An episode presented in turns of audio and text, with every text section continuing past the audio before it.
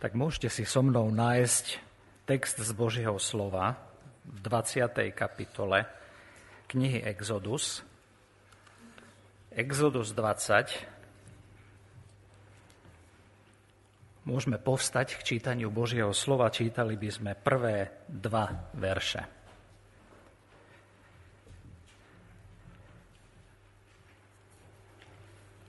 Exodus 20. kapitola prvý verš, mene pánovom. A Boh hovoril všetky tieto slová a riekol. Ja som hospodin, tvoj Boh, ktorý som ťa vyviedol z egyptskej zeme, z domu sluhov. Amen. Môžete si sadnúť. A keď takto sedíte, môžete si nájsť 5. Mojžišovu, 5. kapitolu,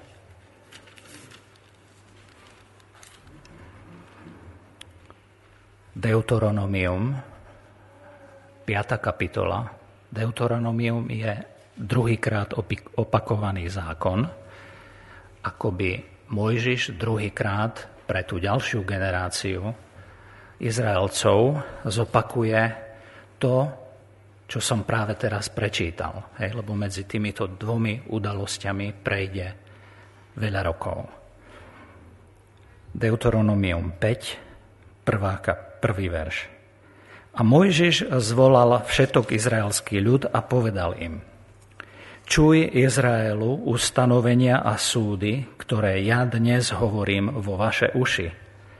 Naučíte sa im a budete ostrihať, aby ste ich činili. Hospodin, náš Boh, učinil s nami zmluvu na Horebe. To je 20. kapitola Exodus. Nie s našimi otcami učinil hospodin tú zmluvu, ale s nami. S nami samými, ktorí tu dnes všetci žijeme. Tvárou v tvár hovoril hospodin s vami na vrchu z prostred ohňa. Ja som stál medzi hospodinom a medzi vami toho času, aby som vám oznámil slovo hospodinovo, lebo ste sa báli ohňa a nevyšli ste na vrch. A hospodin povedal, teraz tu uvidíme tie verše z Exodus 20, ja som hospodin, tvoj Boh, ktorý som ťa vyviedol z egyptskej zeme, z domu sluhov. Tak e, aj dnes sa v knihe Exodus, ktorou prechádzame, dostávame k takému samotnému jednému veľkému celku, ktoré, ktorý mnohé preklady nazývajú veľmi jednoducho, tak ako brat Roháček, 10 Božích prikázaní. Boží zákon, ktorý dal hospodin Mojžišovi práve tu na vrchu Horeb, na vrchu Sinaj, na dvoch doskách. Na jednej doske, na prvej doske sú prikázania, ktoré sa týkajú vzťahu s Bohom a na druhej doske sú prikázania, ktoré sa týkajú vzťahov a života s inými ľuďmi. Bežne sa 10 Božích prikázaní nazýva dekalóg. Deka 10, log, logos, slov. 10 slov, ktoré boli vyrité na doskách.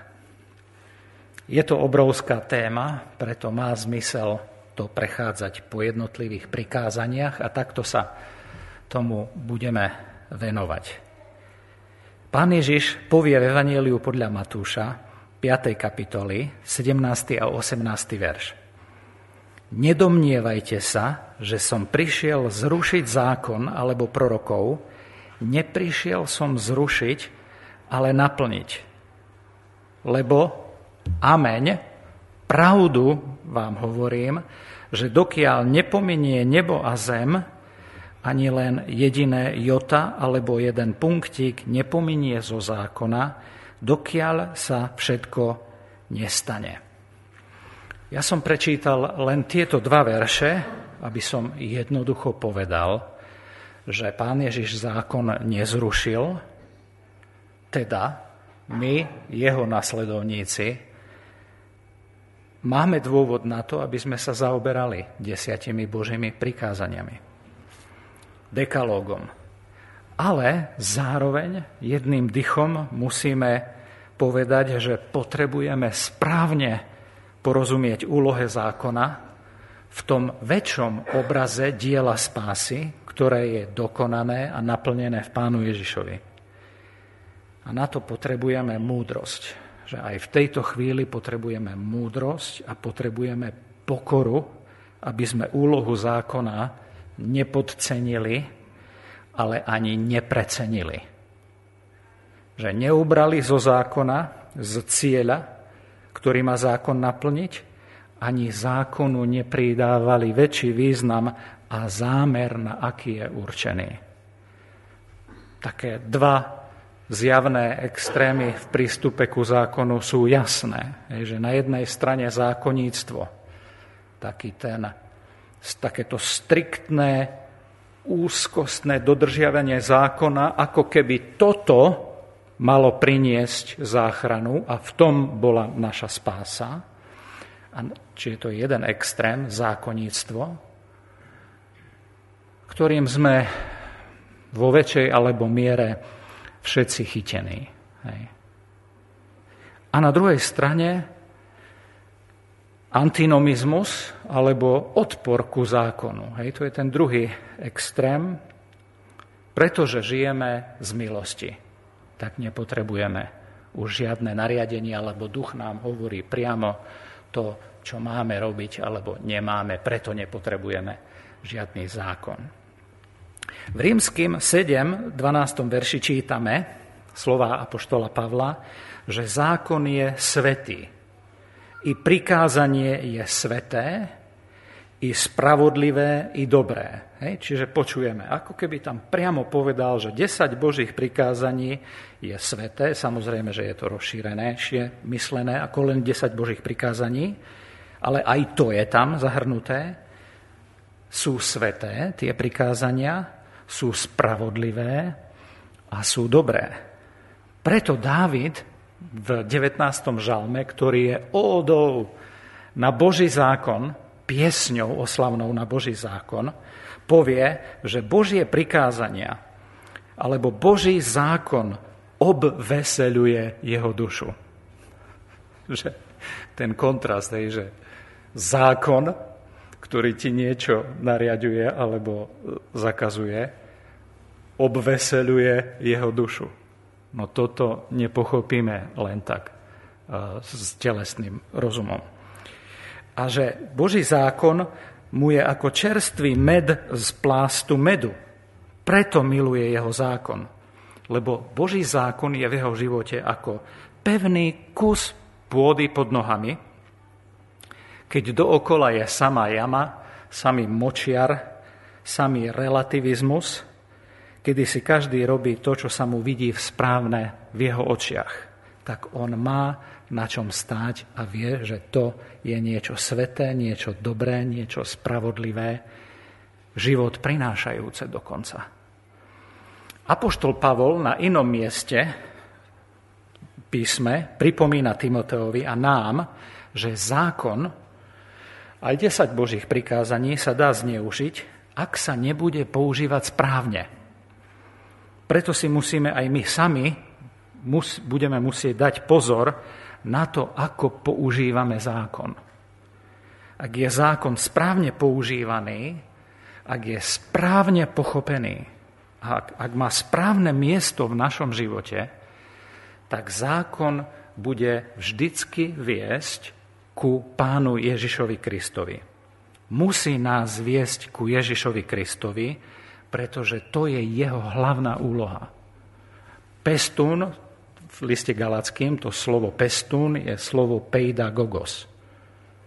Že pedagóg, že, že zákon je pedagóg, v tej dobe to aj znamenalo, že pestún, pedagóg je niekto, kto drží dieťa za ruku a vedie ho. Hej? Čiže zákon je niečo také, že nás vedie za ruku ku Kristovi. Galackým 3, 22, 24 a ukáže nám, aký sme. Zákon nás úplne obnaží, ukáže nám nielen zlé skutky, čo si Väčšinou takto chápeme, že zákon ukazuje iba na zlé skutky, ale zákon nám aj hovorí, že už zlá túžba, žiadosť v srdci, ešte niečo, čo sme neurobili, ale ak je to v našom srdci, žiadosť, je zlá. A to preto, ak je správne použitý zákon, aby nás zabil, aby nás do krvi pohoršil, aby nás rozrušil do krvi, aby nám nastavil zrkadlo, aby nám ukázal, toto si ty, toto som ja. A keď to uvidíme v tej nahote, v porovnaní s Kristom, tak môžeme len zvolať, že Pane Ježišu, prosím ťa, zmiluj sa nado mnou. Ja ešte nie som tam, kde si ty. A preto som povedal zabil, lebo on musí zabiť v nás naivnú predstavu, že sme dokonalí zachovávateľia zákona. Božie slovo povie, nie všetci zlyhali. A preto nás tento usmrťovateľ našich sladkých, falošných a naivných predstav o tom, aký sme dobrí, musí usvedčiť. A zákon, Boží zákon v rukách Ducha Svetého je mocný prostriedok, Boží prostriedok, ktorý vedie k Ježišovi. Vedie k tomu, ktorý zachraňuje od čoho? z hriechov, ale nie len z hriechov, ale aj zo skutkov, ale z moci hriechu, z moci diabla a zachraňuje aj pred nami samými.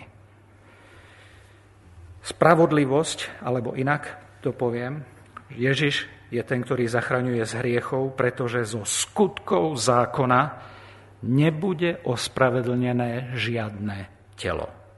Spravodlivosť je totiž z viery v toho jediného, ktorý môže ospravedlniť a zachrániť a očistiť, to je Pán Ježiš Kristus.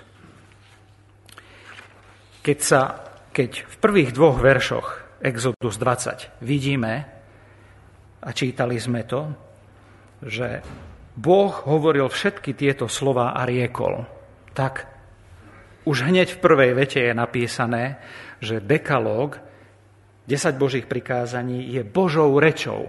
Že 10 Božích prikázaní je Božou rečou. Tak ak niekto sa pýta, že čo Boh hovorí, tak môžeme hneď povedať, že počúvaj, ale dekalóg, to je Boží hlas k tebe. 10 Božích prikázaní, každé jedno prikázanie, to je priama Božia reč, reč do tvojho života. Že dze je Boh, jak, jak on hutorí a jak on ku komu hovorí.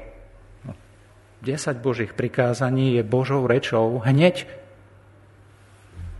na úvod nás Mojžiš na to upozorňuje, že to Boh dáva, Boh hovorí. Takto sa Boh prihovára k ľuďom. Že Boh hovoril všetky tieto slova a riekol. Pán Boh sa rozhodol prehovoriť k svojmu ľudu.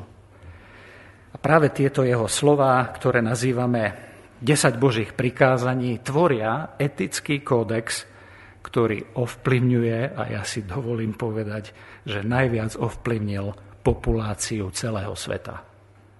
10 Božích prikázaní, dekalóg. Taký vážny dopad Božieho zjavenia, keď sa tu zjaví Mojžišovi a izraelskému ľudu, že celý svet bude ovplyvnený týmto dekalógom. Pán Boh pripravuje národ na toto zjavenie na Božie zjavenie. Teofánia je Božie zjavenie sa ľuďom, kedy nehmotný Boh, neviditeľný, sa zjaví viditeľným spôsobom. Hej, to je práve táto chvíľa v našej knihe. 19. kapitola. A od 19. kapitoly sa začína Božie také iné zjavovanie sa.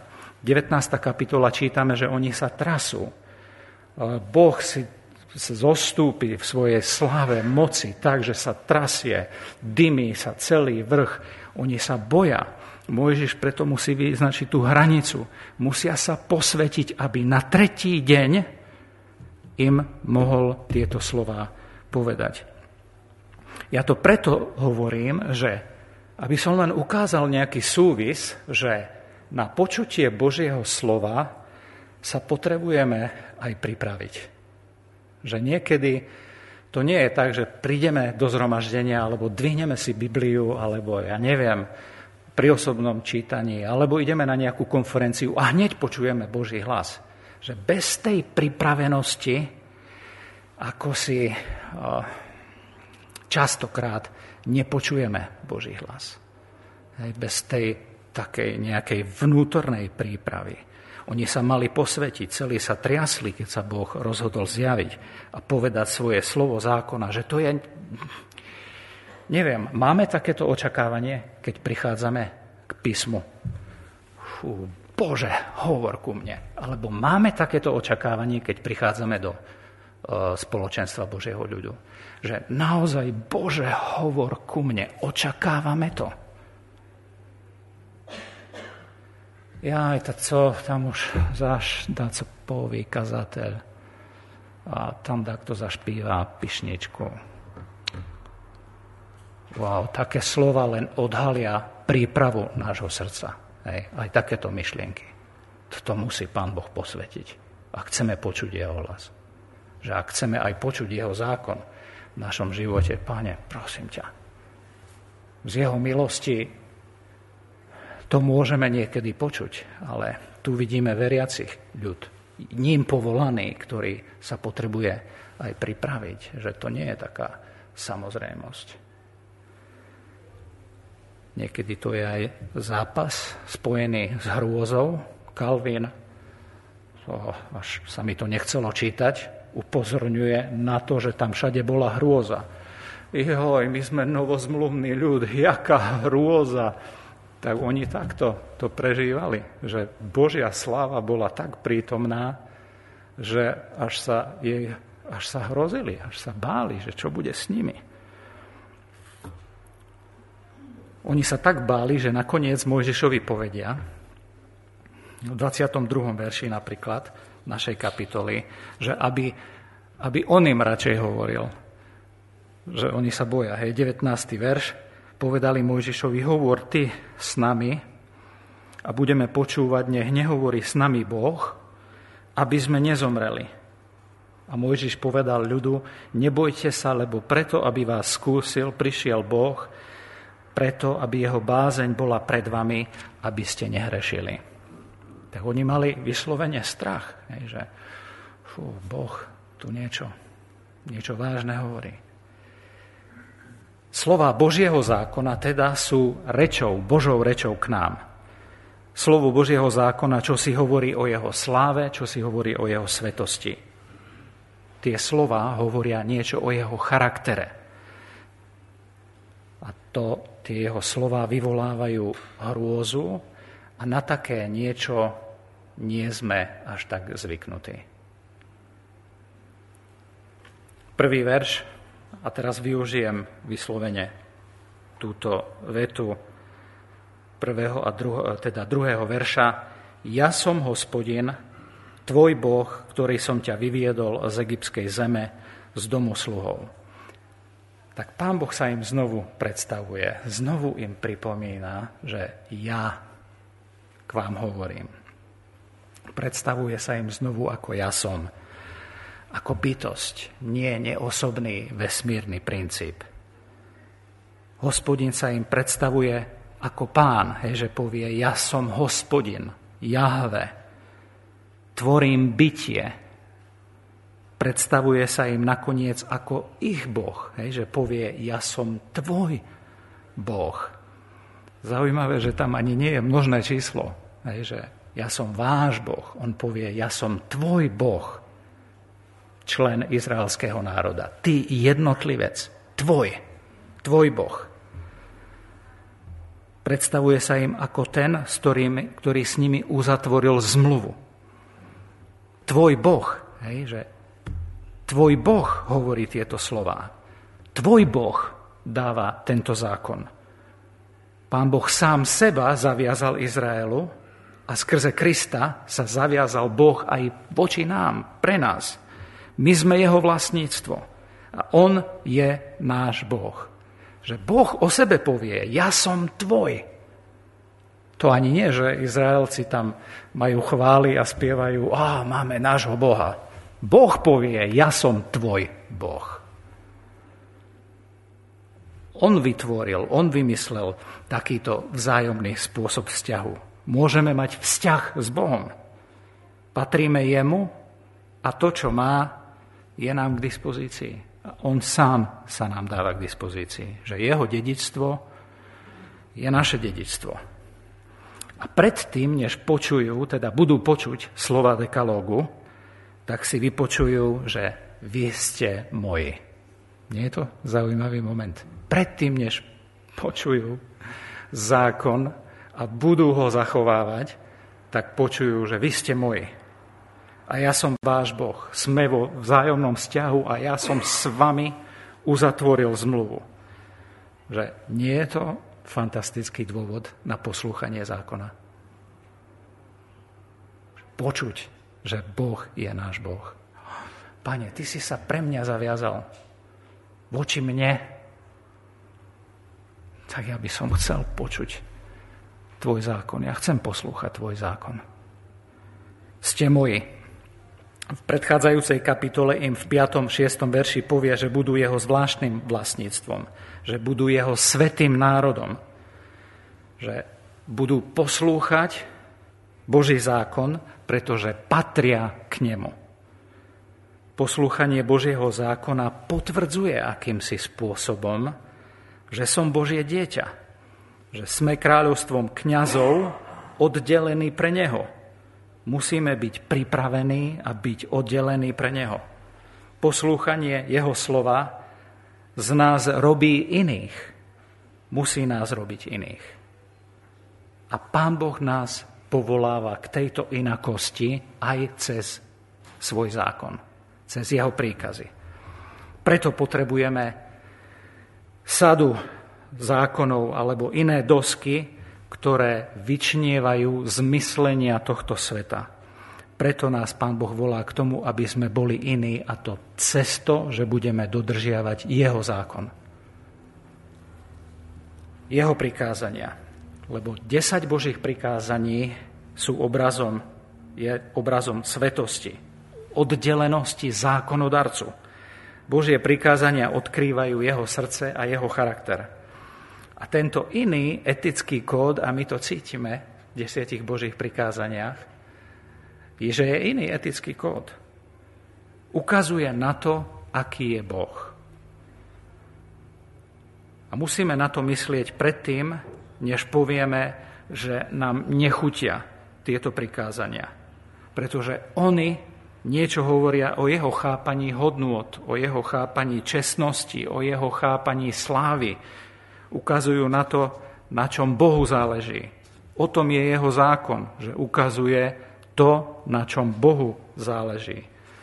Keď túžime zachovávať jeho zákon, tak túžime alebo ukazujeme tým, že aj nám záleží na tých istých hodnotách, tých istých vlastnostiach. Ak nezachovávame jeho zákon, tak vlastne pohrdame zákonodarcom. A toto sa mi nechce, pane, a toto nechcem až tak brať vážne, ale tým tej istej chvíli pohrdám ním. Že on to nemyslel až tak. A znevažujem jeho slovo. A znevažujem jeho samého. Jedno s druhým súvisí.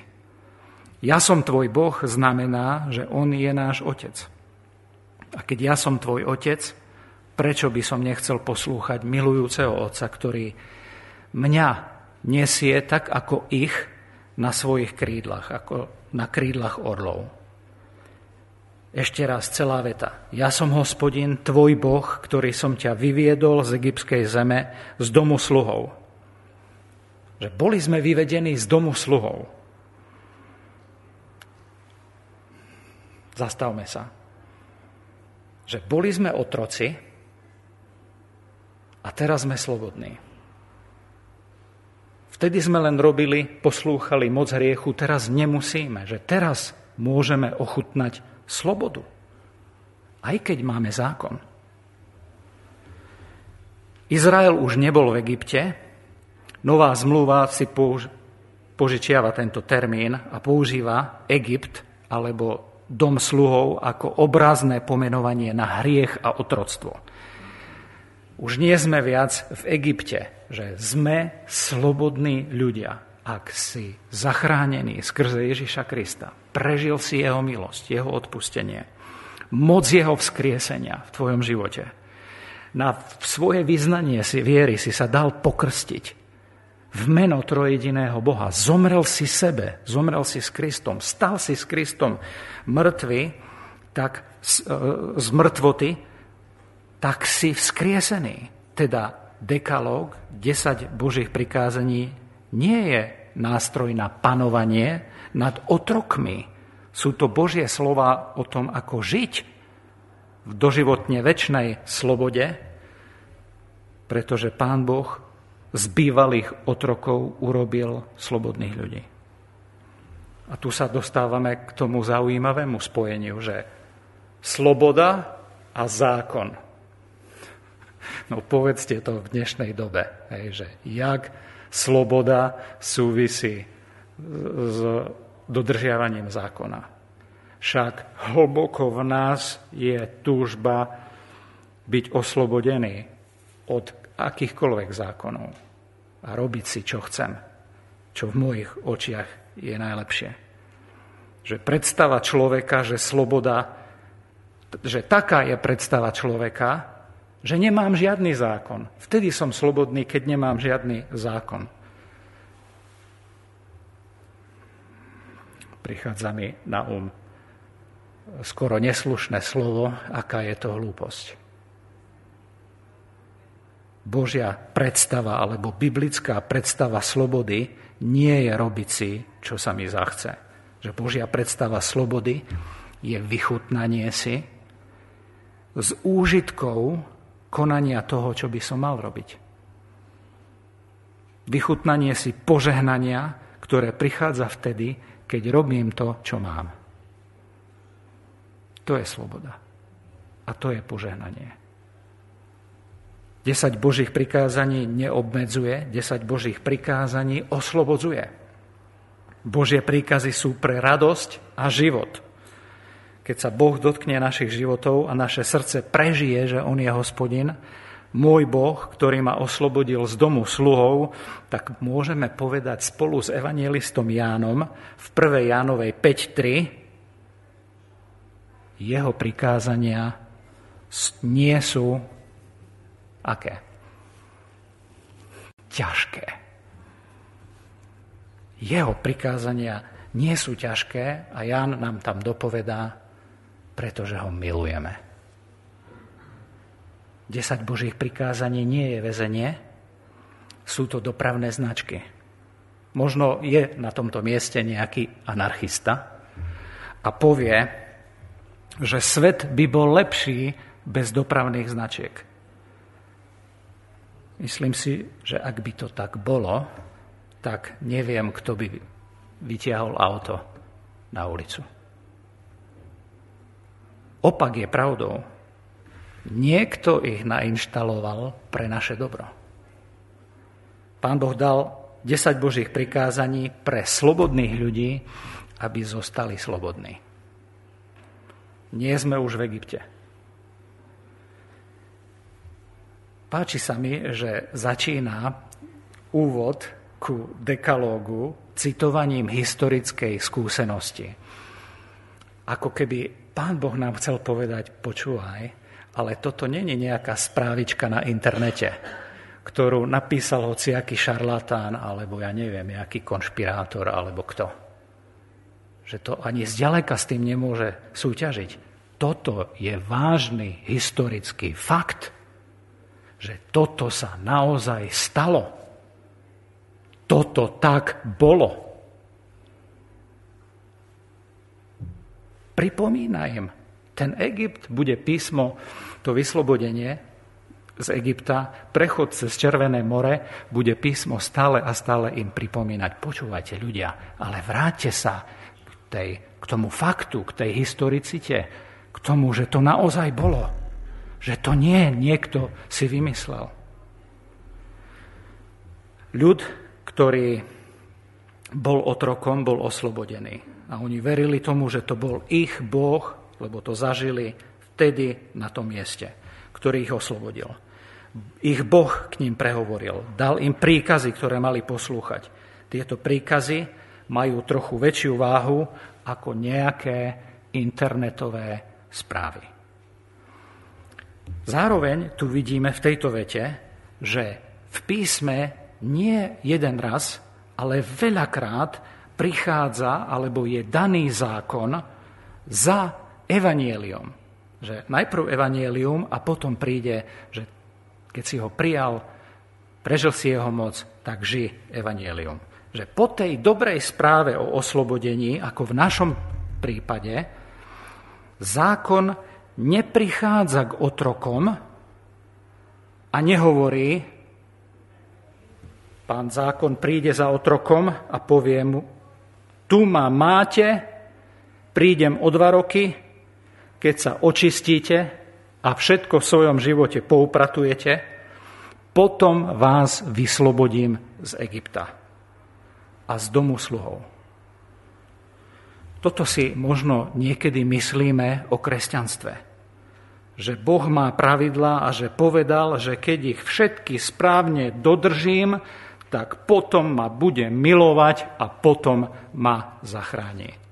Tak naša evanielium je evanielium preto, že to tak nie je. Preto hovoríme, že si to nikto nezaslúži. Že si to nezaslúžiš ty svojou dobrotou. Preto si to nezaslúžil ani Pavel, aj keď si v svojej hlavičke myslel, že čo do zákona som bol dokonalý. Toto sa nedeje v príbehu knihy Exodus. Oni boli týraní a zotročení, a pán Boh povedal, počujem váš hlas, počujem váš plač, zachraňujem vás, pretože vás milujem. Keď budete zachránení, keď budete slobodní a bude vám odpustené, keď prekročíte cez Červené more a pozriete sa na váš celý život dozadu, uvidíte, že pred vami teraz je nový spôsob života. Ja vám hovorím tieto slova. Ak ste moji, to máte. Žite podľa toho. Nový spôsob života. Teraz máte moje príkazy. Teraz máte moje slovo. Spása. Božia záchrana. Spása a Božia záchrana je ten najväčší dôvod na poslušnosť a zachovávanie Božích prikázaní. Naše konanie odráža to, čo najprv On vykonal a musí vykonať v nás a pre nás. Amen.